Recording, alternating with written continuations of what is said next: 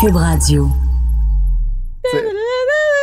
Ben ça, mais tu sais, vous comprenez le beat, là? C'est comme genre, il est perdu dans sa tête, comme. Ouais, c'est excellent. C'est ça. On. Ah, On pourrait le faire à l'oral. On a un orchestre.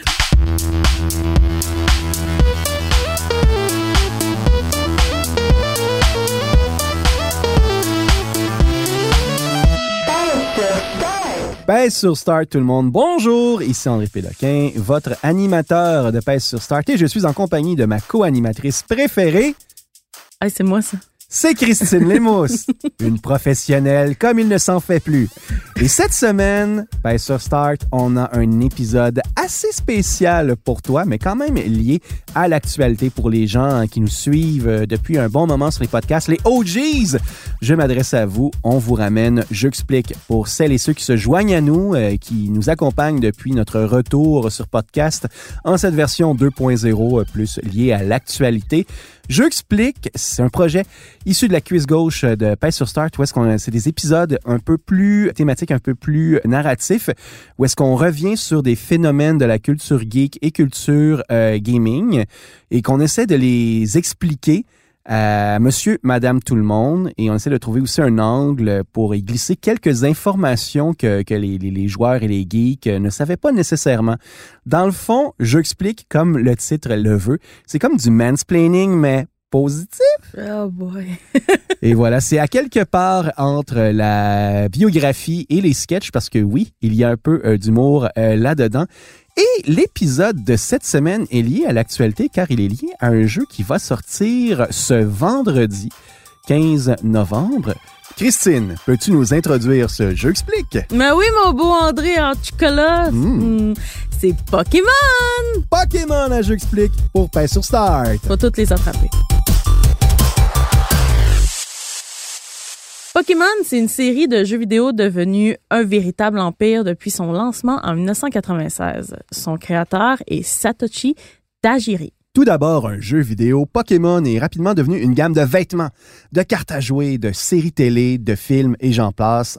Aujourd'hui, c'est la franchise qui rapporte le plus d'argent à l'échelle mondiale, avec une cagnotte estimée ces jours-ci à 95 milliards de dollars américains. André, à titre indicatif, les autres franchises qui viennent tout de suite après, on a en deuxième place Hello Kitty, troisième place Winnie l'ourson, puis suivi de Mickey Mouse et Star Wars. Oui, Star Wars est en cinquième position, c'est quand même surprenant. Et triste. Mais comment en sommes-nous arrivés là? Je explique, vous raconte aujourd'hui la petite histoire derrière Pokémon! Ou 1965, c'est la création de la ville de Laval. Le 6 août, c'est le premier concert des Beatles au Shea Stadium. Le 15 août, c'est la naissance de Shania Twain. Le 28 août, et c'est aussi la naissance le même jour de Satoshi Tajiri. Le père des Pokémon est né à Tokyo d'un père vendeur automobile pour Nissan et d'une mère au foyer. Enfant, Tajiri faisait une collection d'insectes qui, des années plus tard, vont lui inspirer Pokémon. Oui, oui, mais ça, on y reviendra plus tard. Adolescent, il se passionne également pour les jeux d'arcade et va même lancer un magazine à ce sujet nommé Game Freak. Des années plus tard, le nom de la publication deviendra celui de son studio de jeux vidéo qu'il lance en 1989 et qui fera des jeux pour Sega et Nintendo notamment. En 1991, il découvre la Game Boy de Nintendo et pour citer Drake, Nothing was the same. Et ça tombe bien! Pèse sur Start était sur les lieux lorsque Tajiri a eu son éclair de génie. Place au théâtre!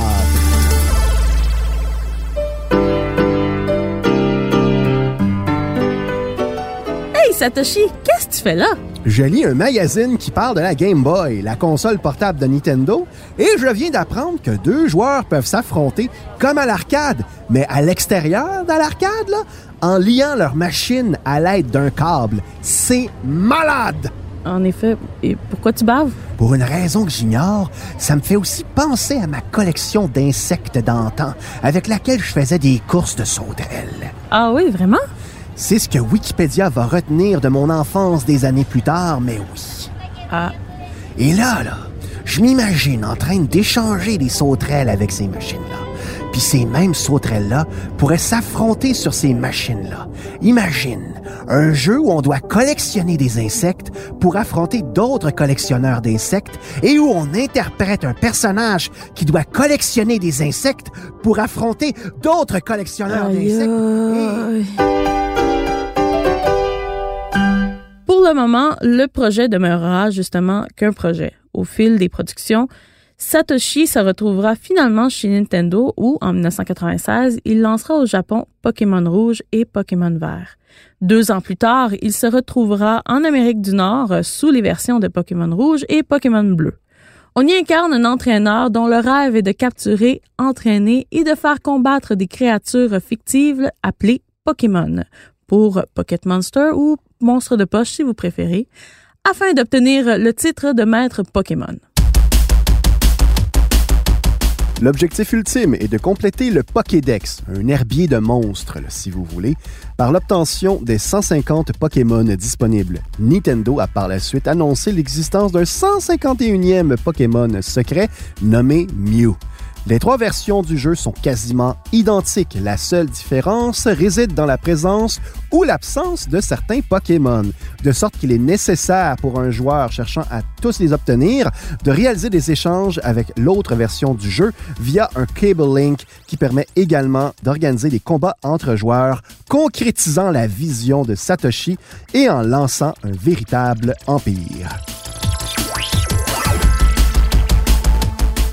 Tout d'abord, Pokémon Bleu et Rouge relance les ventes de la Game Boy, une console qui date déjà à l'époque, ainsi que le fameux Cable Link.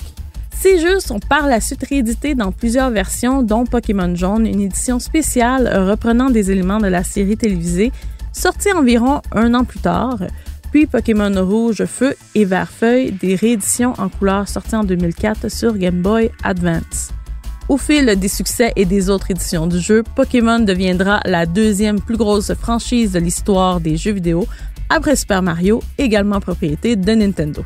Pokémon évoluera au fil du temps et deviendra une série de dessins animés, des films d'animation, des vêtements et accessoires, des jeux de cartes à collectionner et j'en passe. Par le passé, il y a même eu un parc d'attractions Pokémon ambulant en Asie, ainsi que des boutiques spécialisées en items Pokémon. Évidemment, en 2016, Pokémon a encore une fois rejoint le grand public avec Pokémon Go, son premier jeu mobile de réalité augmentée, se déroulant dans le vrai monde, entre guillemets, bien sûr. L'impact de Pokémon déborde du jeu vidéo. Le jeu a été parodié par South Park et The Simpsons. Des scientifiques ont même nommé des découvertes en l'honneur du jeu, dont le Stentorceps Weedley, une espèce de guêpe baptisée en l'honneur du Pokémon Weedle, et la protéine Pikachurin, nommée en l'honneur de la mascotte du jeu, Pikachu. Comme si ce n'était pas assez, il y a même un film hommage pornographique au jeu nommé Strokemon. Comment expliquer ce succès? Le chercheur universitaire Joseph Tobin a émis l'hypothèse que le succès de la franchise était dû à la base au nom des Pokémon. Ces noms sont uniques. Ce n'est pas, par exemple, rongeur électrique, c'est Pikachu. Ils sont pleins de personnalités. On se doute du moyen d'attaque d'une tortue nommée Squirtle, même si on ne l'a jamais vu en action. Et ils sont aussi plaisants à le dire. On va se le dire, là. Dire Bulbasaur, c'est le fun. Bulbasaur. Bulbasaur. Bulbasaur. Oui, c'est le fun. Bulbasaur. Les enfants peuvent choisir leur Pokémon préféré et affirmer ainsi leur individualité tout en affirmant qu'ils se conforment aux valeurs du groupe. Autre point d'attraction fort, l'univers fort recherché de Pokémon qui se décline non seulement en jeu mais aussi en séries animées et films pour approfondir l'histoire et tous les personnages liés à cet univers-là. Ainsi, les jeunes peuvent également se distinguer des autres en affirmant ce qu'ils ont aimé et ce qui leur a déplu de chaque aventure. Bref, Pokémon a gagné en popularité parce qu'il confère un sentiment d'identité à une grande variété d'enfants. Le 15 novembre 2019, on dévoile donc Pokémon Sword et Shield. Est-ce que ces deux incarnations du jeu connaîtront un succès semblable aux précédentes? Ça reste à voir.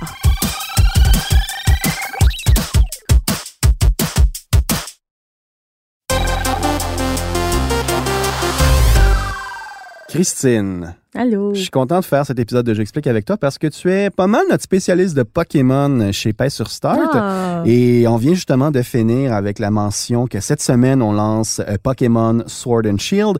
Et toi, tu reviens d'un voyage de presse où tu as pu essayer le jeu et jaser avec les concepteurs, n'est-ce pas? Exactement. Puis euh, j'ai eu énormément de plaisir C'était où à, déjà? essayer. C'était à San. Francisco. Excuse-moi, je pas trouvé. Euh, on a eu euh, beaucoup de plaisir avec euh, à essayer la première heure 30, une heure et demie euh, du jeu, Mhm. donc le début.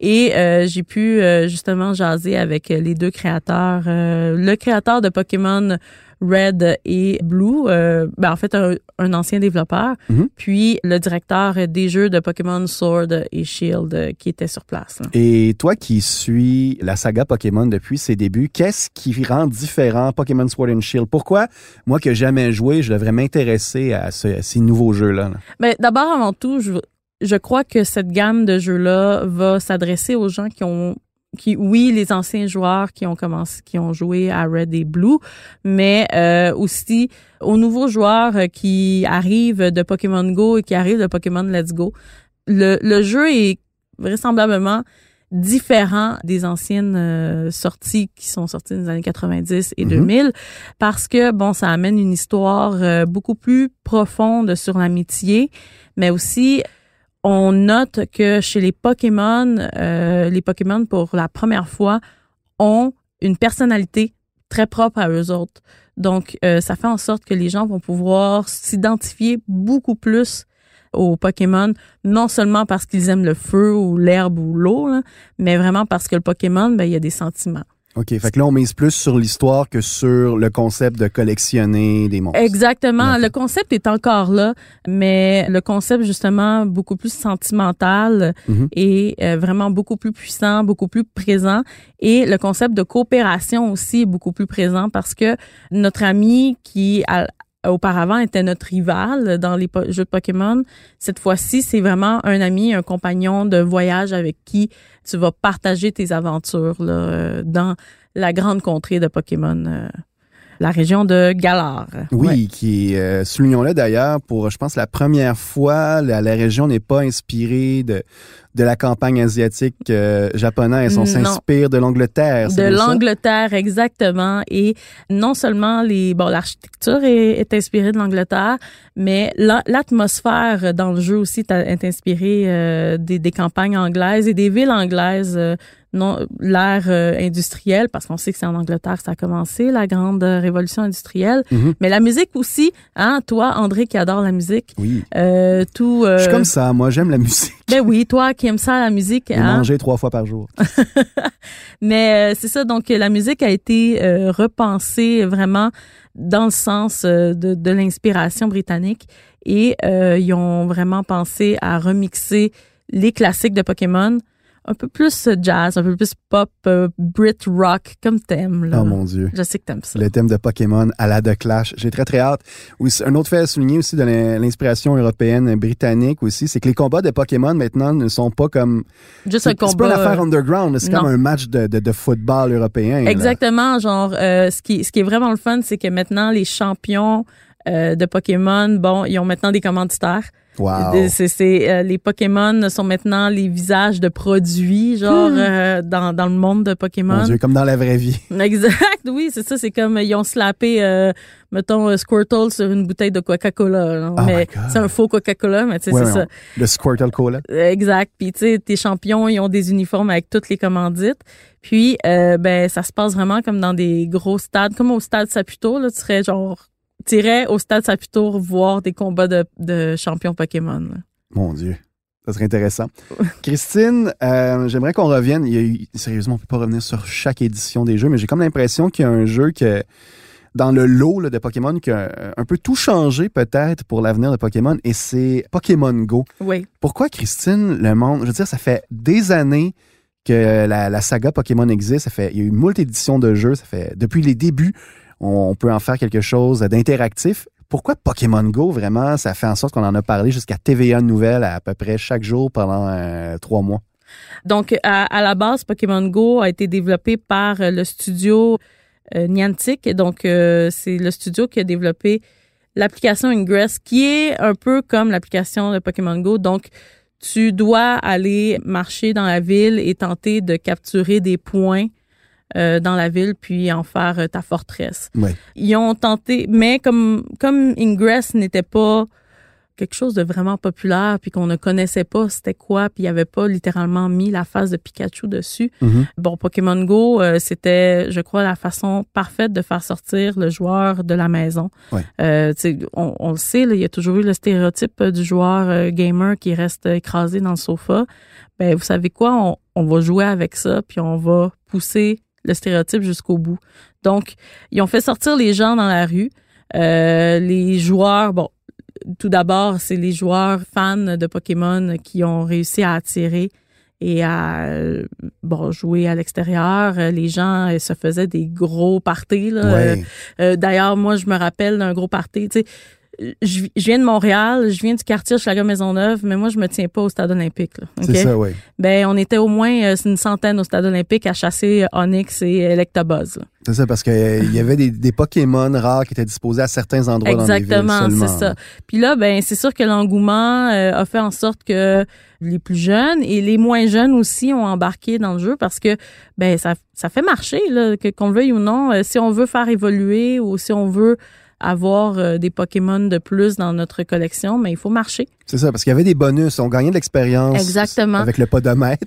le podomètre et aussi euh, le fait de de passer de point en point, Ouais. euh, des Pokéstops qu'on appelle, Mhm. de passer de point en point qui nous donnait des récompenses et qui faisait éclore nos œufs aussi, Oui, qui vrai. nous faisait éclore euh, et avoir plus de Pokémon dans notre euh, dans nos poches.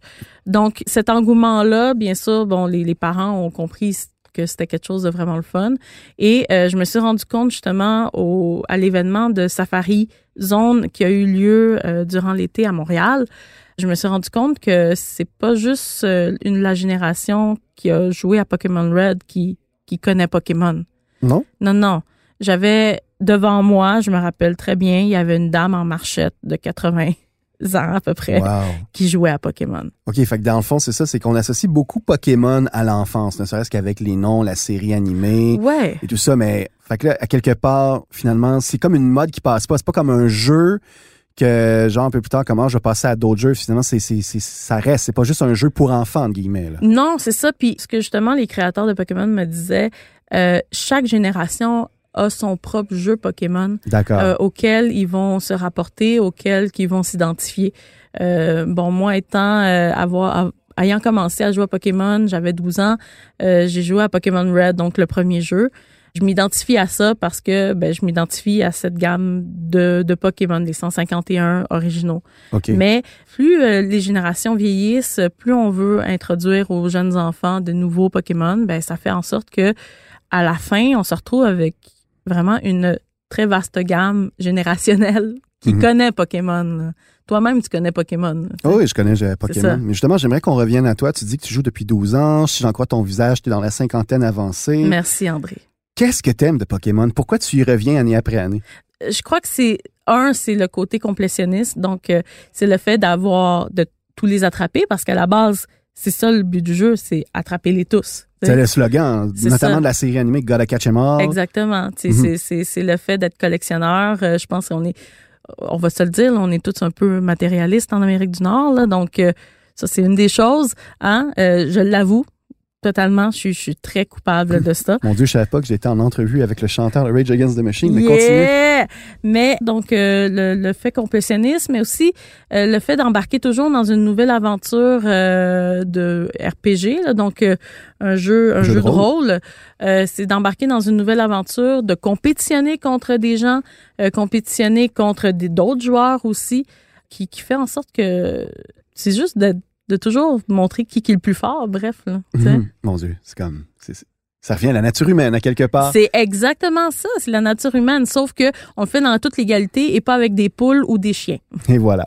Euh, Christine, je veux dire, par le passé, vraiment, euh, il y a eu plusieurs euh, sagas qui ont essayé d'imiter Pokémon. Il y a Oui. notamment Digimon. Il y a des gens qui disent que Digimon est inspiré de Pokémon, mais vraiment, les, les deux projets, ils ont commencé à quelques mois de, plus ou moins. Là. Ouais. Fait que je sais pas jusqu'à quel point, c'était peut-être dans l'esprit du temps.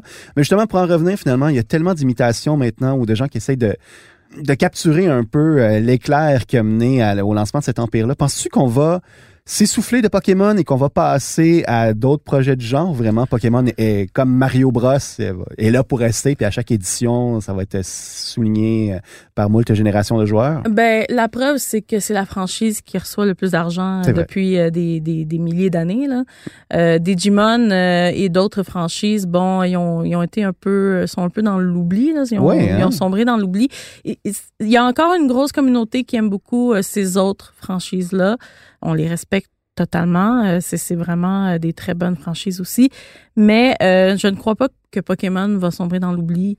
la preuve, Super Mario est encore très vivant. Même Sonic, on le sait que Sega a fait faillite, là, puis il y a eu des hauts et des bas, mais Sonic est encore très, très populaire. Là, donc, c'est vrai. Je, crois que Pokémon est arrivé au bon moment dans notre vie.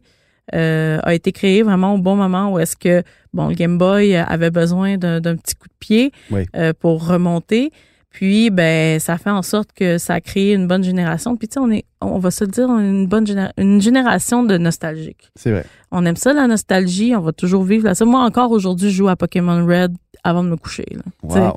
Fait que sur mon vieux Game Boy. En plus. Donc, non, non, tu sais, je pense que Pokémon va toujours avoir une place très, très, très spéciale dans notre cœur. Surtout, nous qui sommes maintenant les nouveaux parents, mm-hmm. on veut comme on, va le montrer à nos enfants. Moi-même, je vais montrer à mes enfants oh. c'est, que Pokémon existe et que c'est la meilleure chose au monde après Super Mario Bros. Christine Lemous, j'ai la larme à l'œil avec cette conclusion-là. Merci beaucoup tout le monde. C'était notre jeu explique sur Pokémon. Cet épisode de Paix sur Start slash Jeu explique a été réalisé par Philippe Séguin, co-animé par André Péloquin et Christine Lemousse. Pour avoir plus de détails sur Paix sur Start, rendez-vous sur le start.com. On est sur tous les réseaux sociaux euh, habituels. Pour nous écrire info start.com. Nous sommes sur la plateforme Cube, nous sommes sur euh, Google, Apple, Spotify, Stitcher et compagnie. Laissez-nous des commentaires, laissez-nous des étoiles. On veut vous lire, on veut s'améliorer. Merci et à la semaine prochaine. Thank you.